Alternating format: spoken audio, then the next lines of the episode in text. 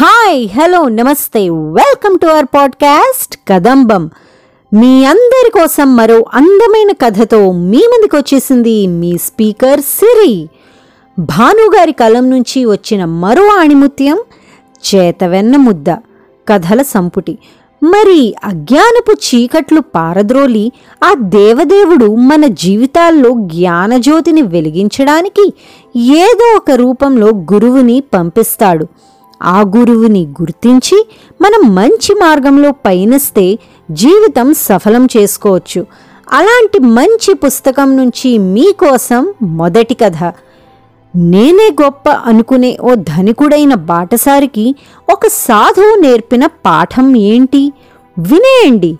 నేను నాది అనే కథలోకి వెళ్ళిపోదామా?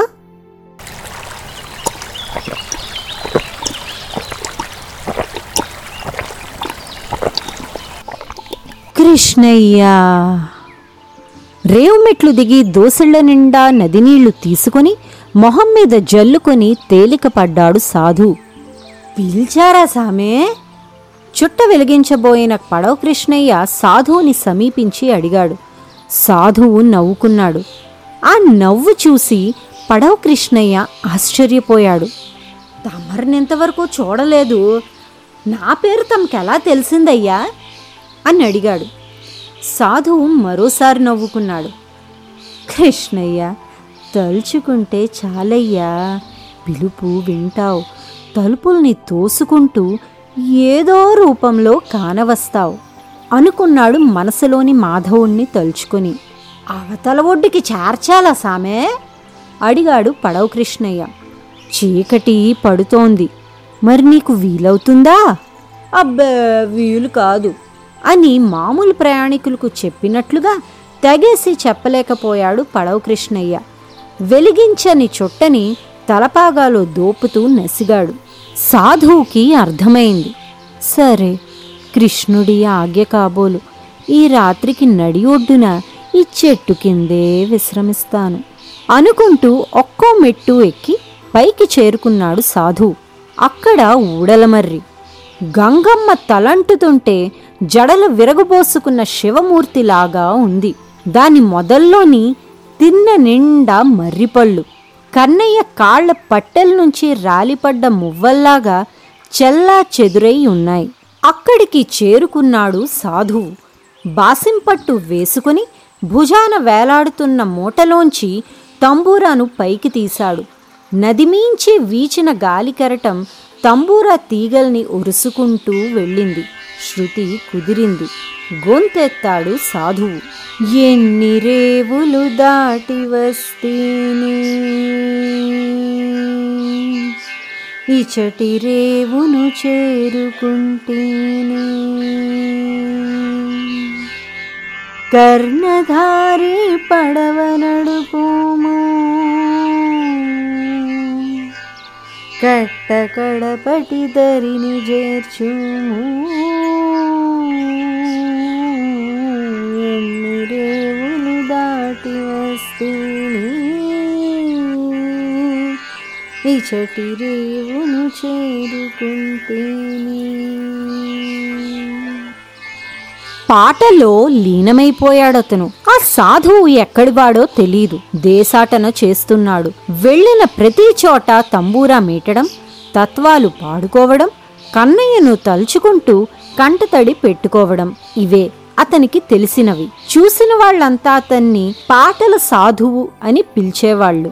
ఊరు వాడా తిరుగుతూ సాధువు చీకటి పడే వేళకు ఆ నది ఒడ్డుకు చేరుకున్నాడు. అది దాటి ఆవలి తీరానికి వెళ్తే పట్నం ఉందని, అక్కడ సత్రంలో తలదాచుకోవచ్చని ఎవరో చెప్పారు. కాని పడవ కృష్ణయ్య సానుకూలంగా లేడు.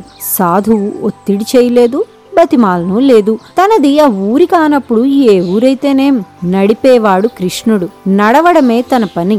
రాత్రైనా పగలైనా, సత్రం పంచంలోనైనా, చెట్టు నీడనైనా పార్థసారథి తనకు తోడున్నాడు.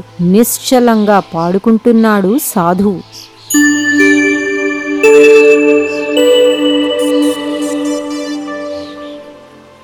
కాసేపు అలా గడిచింది. చీకటి ఇంకా చిక్కబడలేదు. సామే పడవ కృష్ణయ్య వచ్చాడు. పెద్ద బేరం తగిలింది సామే.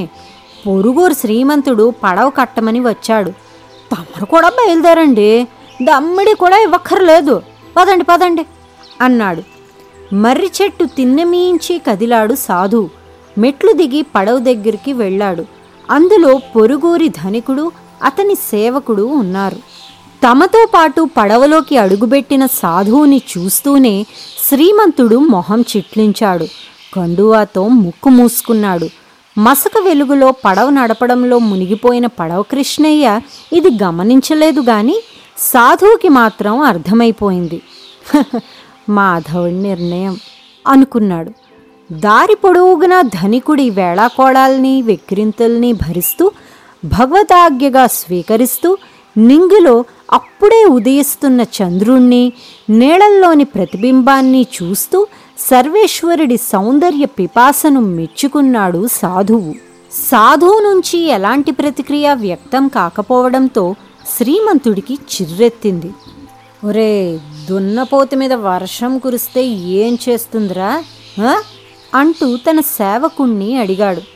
దులుపుకొని పోతుంది దొరా అన్నాడతను యజమానికి తాళం వేస్తూ, సాధువు వైపు అసహ్యంగా చూస్తూ. సాధువు అవమానాన్ని దిగమింగాడు. హాయిగా కూర్చున్నాడు. పారే నది మీద పయనిస్తున్న పడవ అతనికి స్ఫూర్తినిచ్చింది. తనతో ప్రయాణించే వ్యక్తి తాలూకు గుణగణాలతో దానికి పనిలేదు, తాహతుతో సంబంధమూ లేదు. ఎవరినైనా ఎలాంటి వ్యక్తినైనా మౌనంగా భరిస్తుంది, దరికి చేరుస్తుంది. కాసేపట్లో అది అవతలి గట్టుకు చేరుకుంది. ధనికుడు తన కాసుల మూటను పైకి తీశాడు. పడవ కృష్ణయ్యకు పైకాన్ని చెల్లిస్తూ సాధువు వైపు వెకిలిగా చూశాడు. చూసి ఇలా అన్నాడు, చూసావరా నా దగ్గర డబ్బుంది, అందుకే పొద్దు వాటారుతున్నా పడవ నా కోసం కదిలింది, ఏమంటావు? లేకపోతే కొందరు బిఖారుల్లాగా తెల్లవారులు అవతల ఒడ్డున మర్రి చెట్టు కింద పడిగాపులు పడాల్సిన దుర్గతి నాకు కూడా పట్టేది అని సేవకుణ్ణి తన మోచేత్తో పొడిచాడు. సేవకుడు రెచ్చిపోయాడు. చేతిలో తంబూరా ఉన్నట్లుగా నటిస్తూ హరిలో రంగ హరి హరినారాయణ హరిలో రంగ హరి హరినారాయణ కరుణించి మమ్మేలు కమలలోసనుడా అంటూ అటూ ఇటూ ఊగాడు. వెక్కిరింతలో సైతం దేవుణ్ణి తలుచుకున్న నువ్వు నిజంగా అదృష్టవంతుడివి తమ్ముడు అంటూ ఆ సేవకుణ్ణి మెచ్చుకున్నాడు సాధు. మెచ్చుకుని ధనికుడి వైపు చూసి రెండు చేతులు జోడించాడు. నిజం సోదరా, తమరు నన్ను వేళాకోళం చేశారేమో గాని సత్యం పలికారు. నా దగ్గర ఎర్రని ఏ గాణీ కూడా లేదు. ఆవలి గట్టున ఉన్నప్పుడు, నది దాటి ఇక్కడ నిలబడినప్పుడు నా ఆర్థిక స్థితిలో వీసమెత్తు కూడా తేడా లేదు. కానీ నది దాటకముందు తమరి కాసుల మూటలో 118 రోకలుండేవి.